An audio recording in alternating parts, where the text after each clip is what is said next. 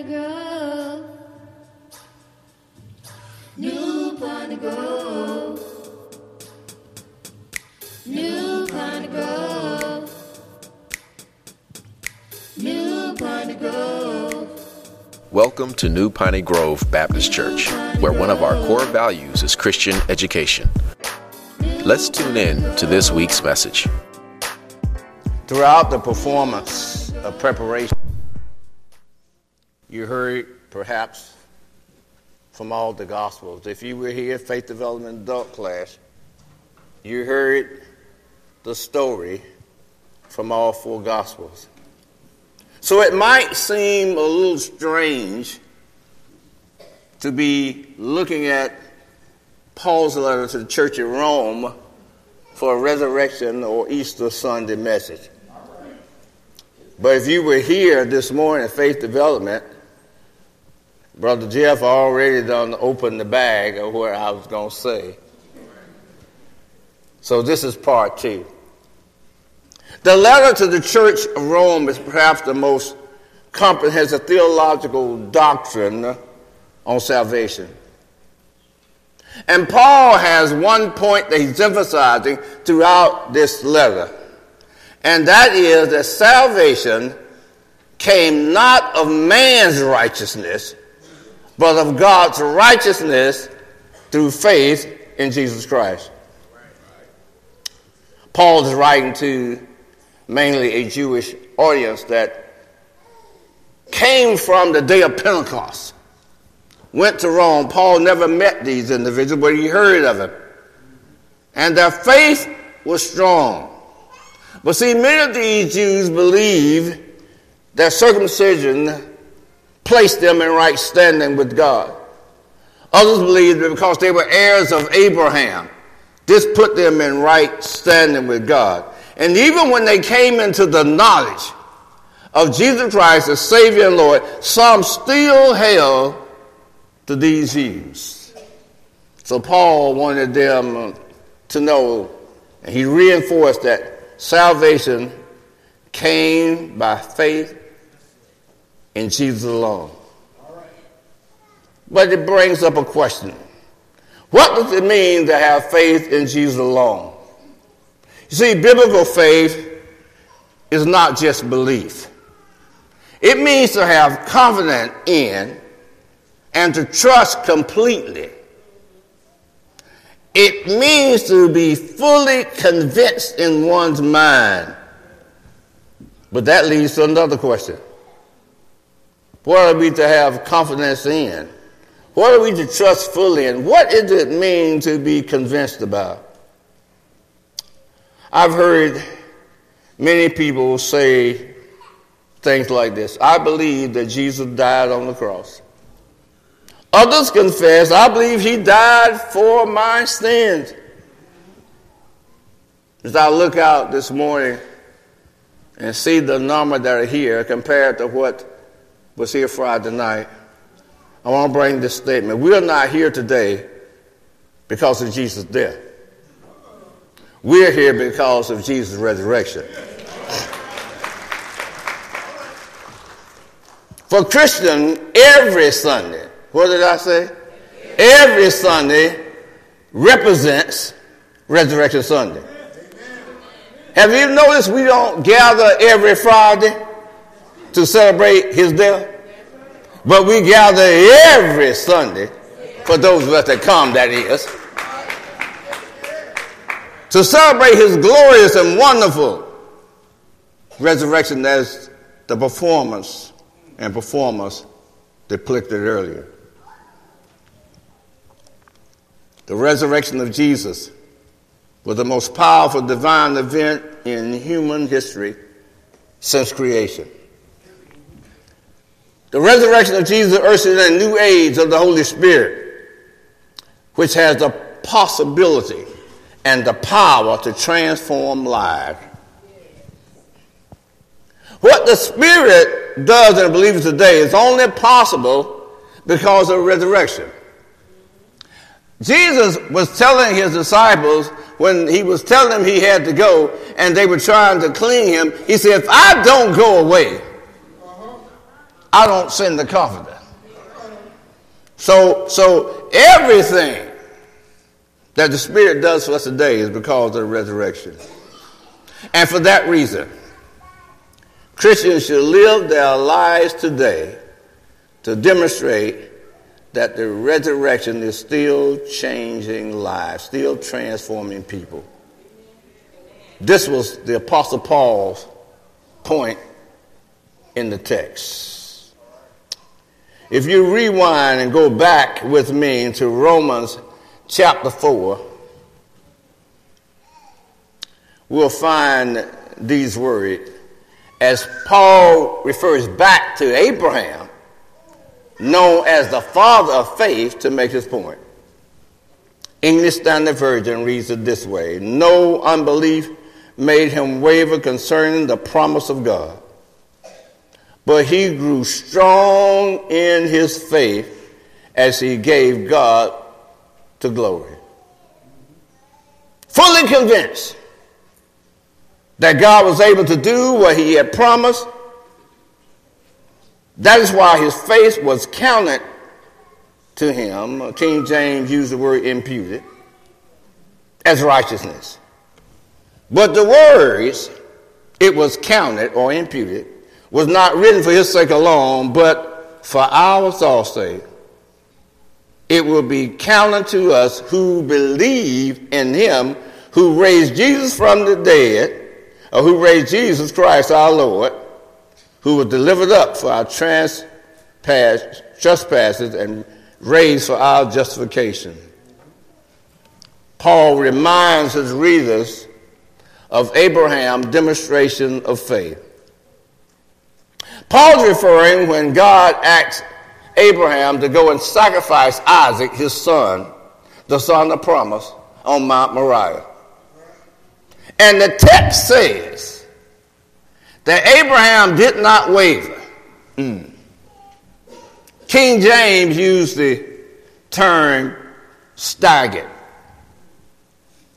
It means to be divided in one's mind. It means to hesitate or to doubt. And I want you to think with me just for a moment.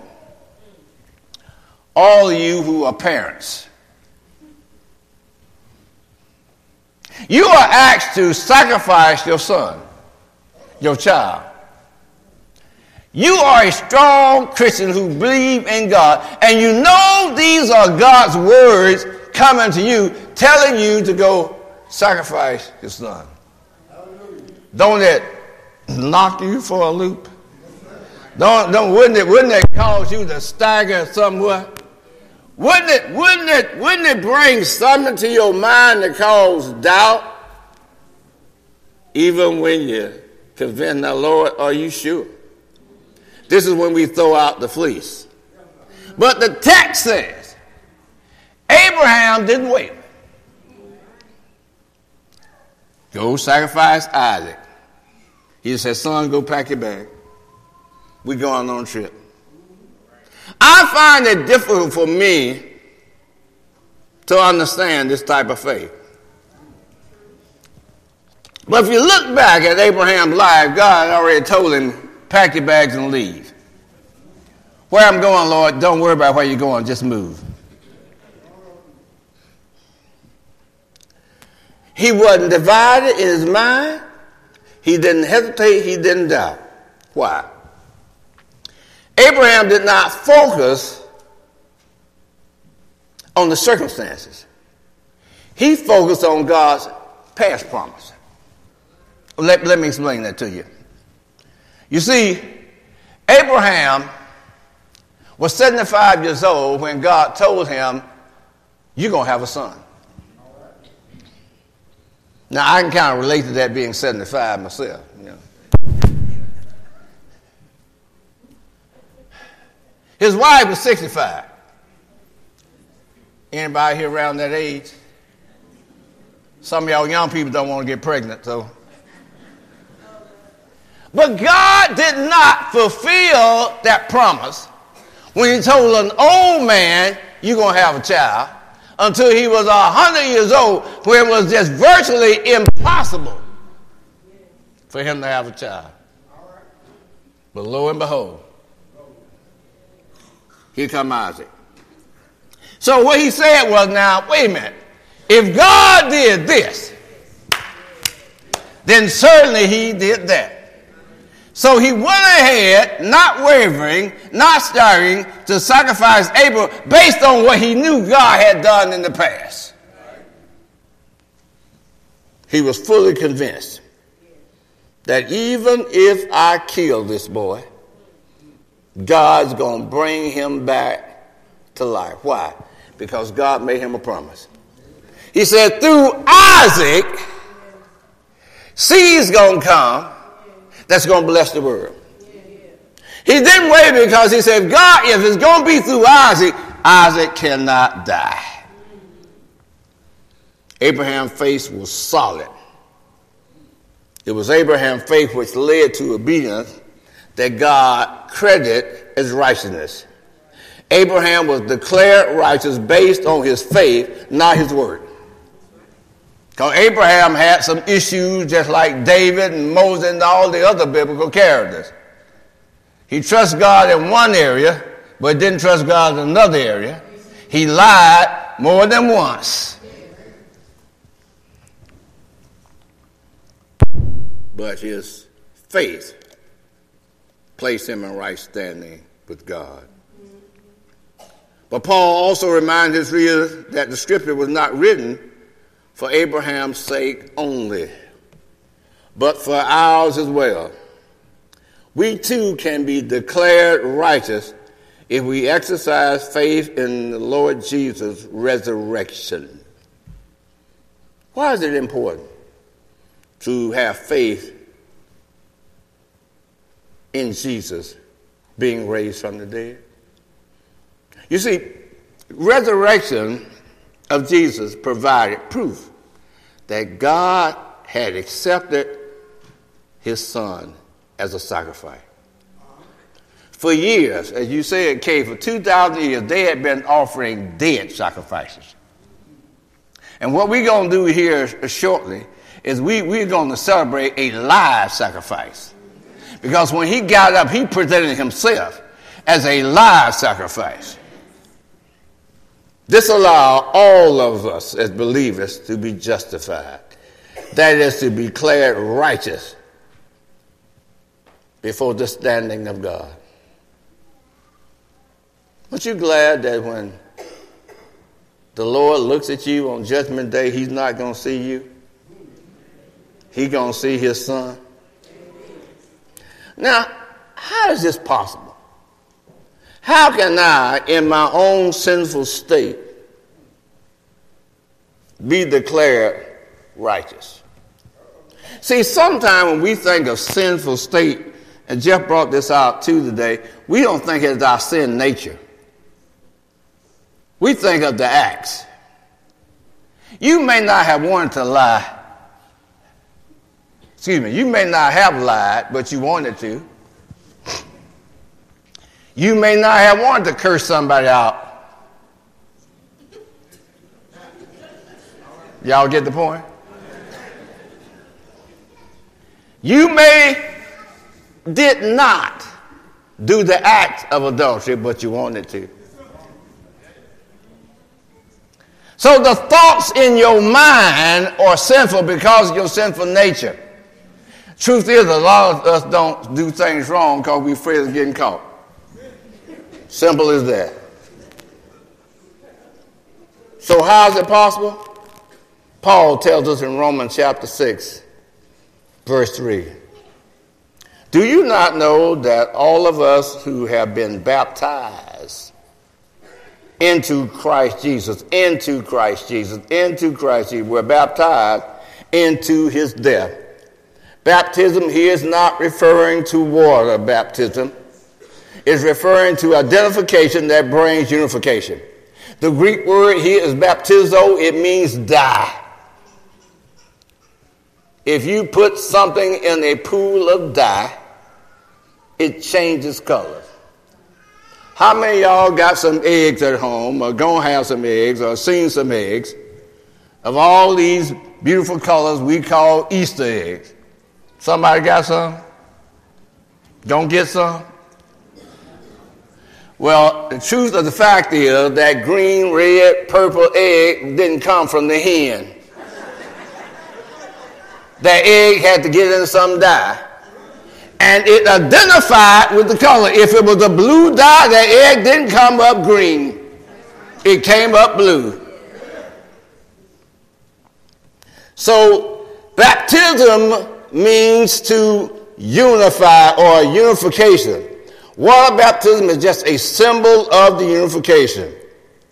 Paul goes on saying in verse 4 We were buried, therefore, with him by baptism into death, in order that just as Christ was raised from the dead by the glory of the Father, we too might walk in the newness of life.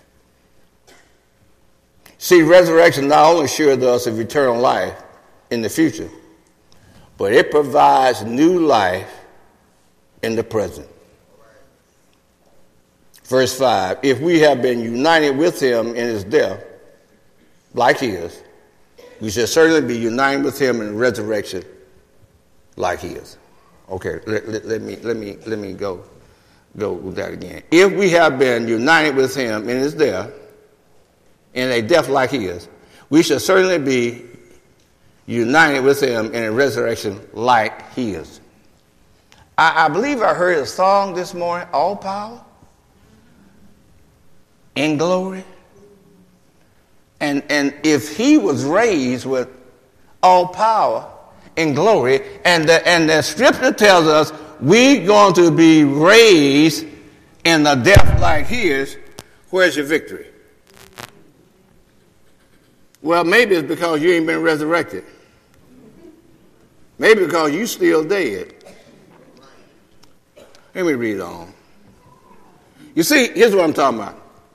When a seed is planted in the ground, it dies.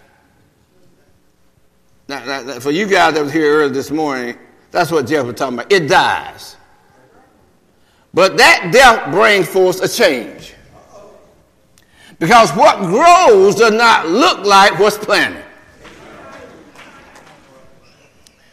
So if you're declaring you saved, you died.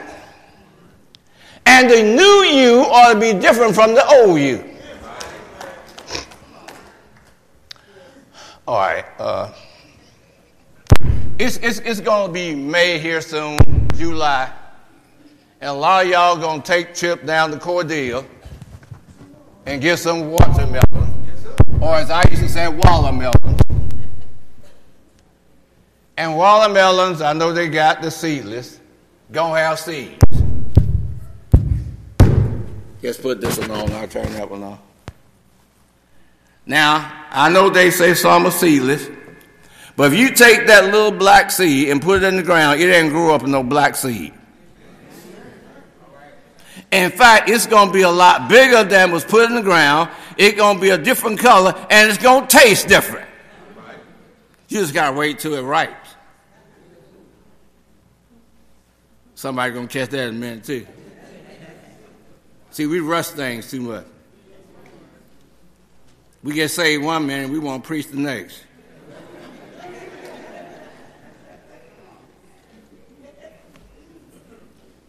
Verse 7, uh, verse 4 chapter 7 said this Likewise, my brothers, you also have died to the law through the body of Christ, so that you may belong to another. To him who has raised from the dead, in order that we may bear fruit for God. If you don't get anything else today, get this. The death of Jesus changed our destination, but the resurrection of Jesus changed our destiny. Uh, let me say that again. The death of Jesus changed our destination, but the resurrection of Jesus changed our destiny. Do you realize that you are destined from hell for hell if you don't accept Jesus as your Savior. Done deal. Because that's the way you were born. But the resurrection changed your destination from hell. The wages of sin is death. Hell is the payment. But Jesus paid our debt and changed our destination. But not going to hell doesn't mean we automatically went to heaven. He could have just annihilated us. But he told the thief, this day, this day, Darren, you, you, you're going to be with me in paradise. Why this day? Because he knew that after he went to the grave, that that thief was going to have a ticket to heaven. Destiny had to do with your vocation, your calling, and your future. The resurrection changed our destiny. We have a new destiny now, and that is to bear fruit and to look like what planted the seed. Not only did Jesus' resurrection change our destiny and destination, in fact, my brothers and sisters, the resurrection changed everything. And let me just make this point it's the resurrection of Jesus that I'm talking about.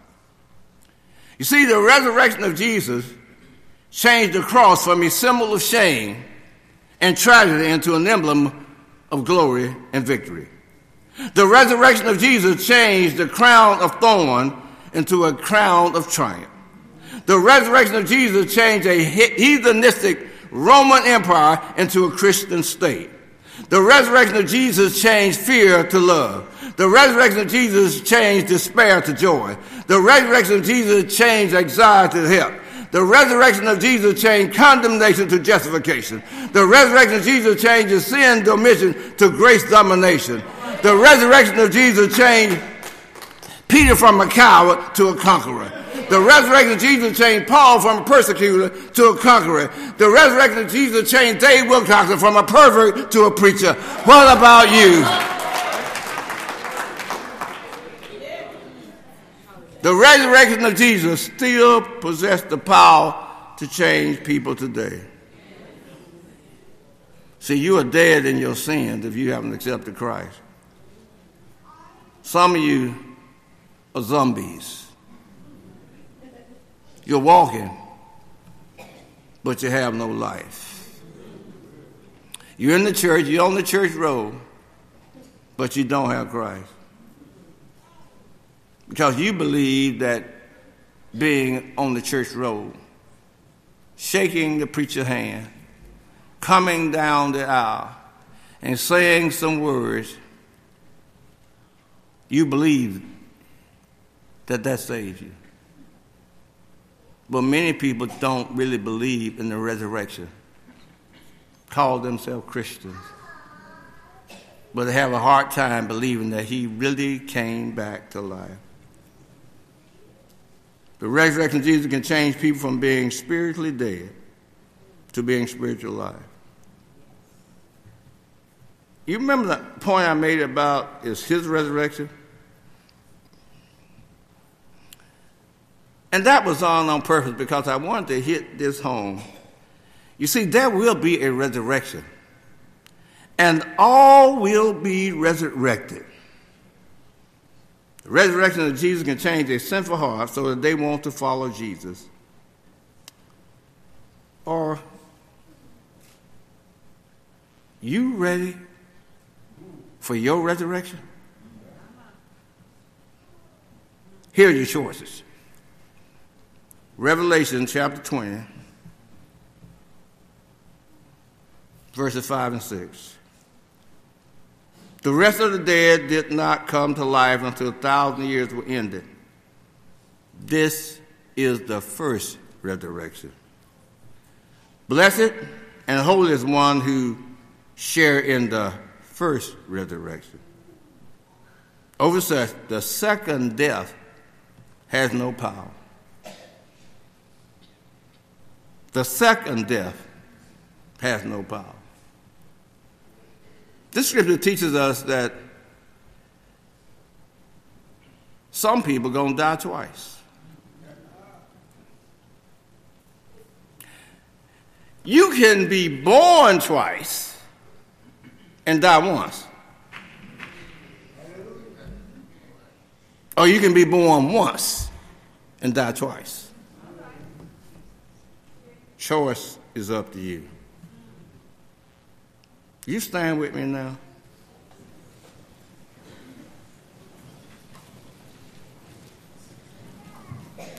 I want to share with you how to avoid the second death.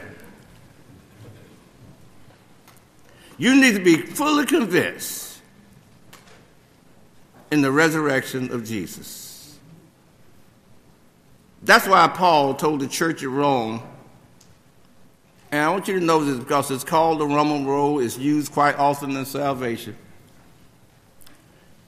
Says, if you confess with your mouth the Lord Jesus and believe that it doesn't say he died, and believe that God raised him from the dead, you shall be saved. And I believe if you get that in your heart, that it would change you from the inside out. Can you say with me today, just in case somebody has never heard or said these words, that embodies what Paul wrote in Romans 10 9 and 10? But I kind of personalize it. Say with me, Lord Jesus, Lord Jesus I, believe I believe that you were raised, you were raised from, the dead. From the dead. I confess my shortcoming, my sin, and my failure. And I would like to receive you as Savior right now. If you said that simple prayer for the first time, Thanks for listening. We pray that you have been blessed by the message. Visit us on the web at npgbc.org for contact information, service times, or directions to our place of worship.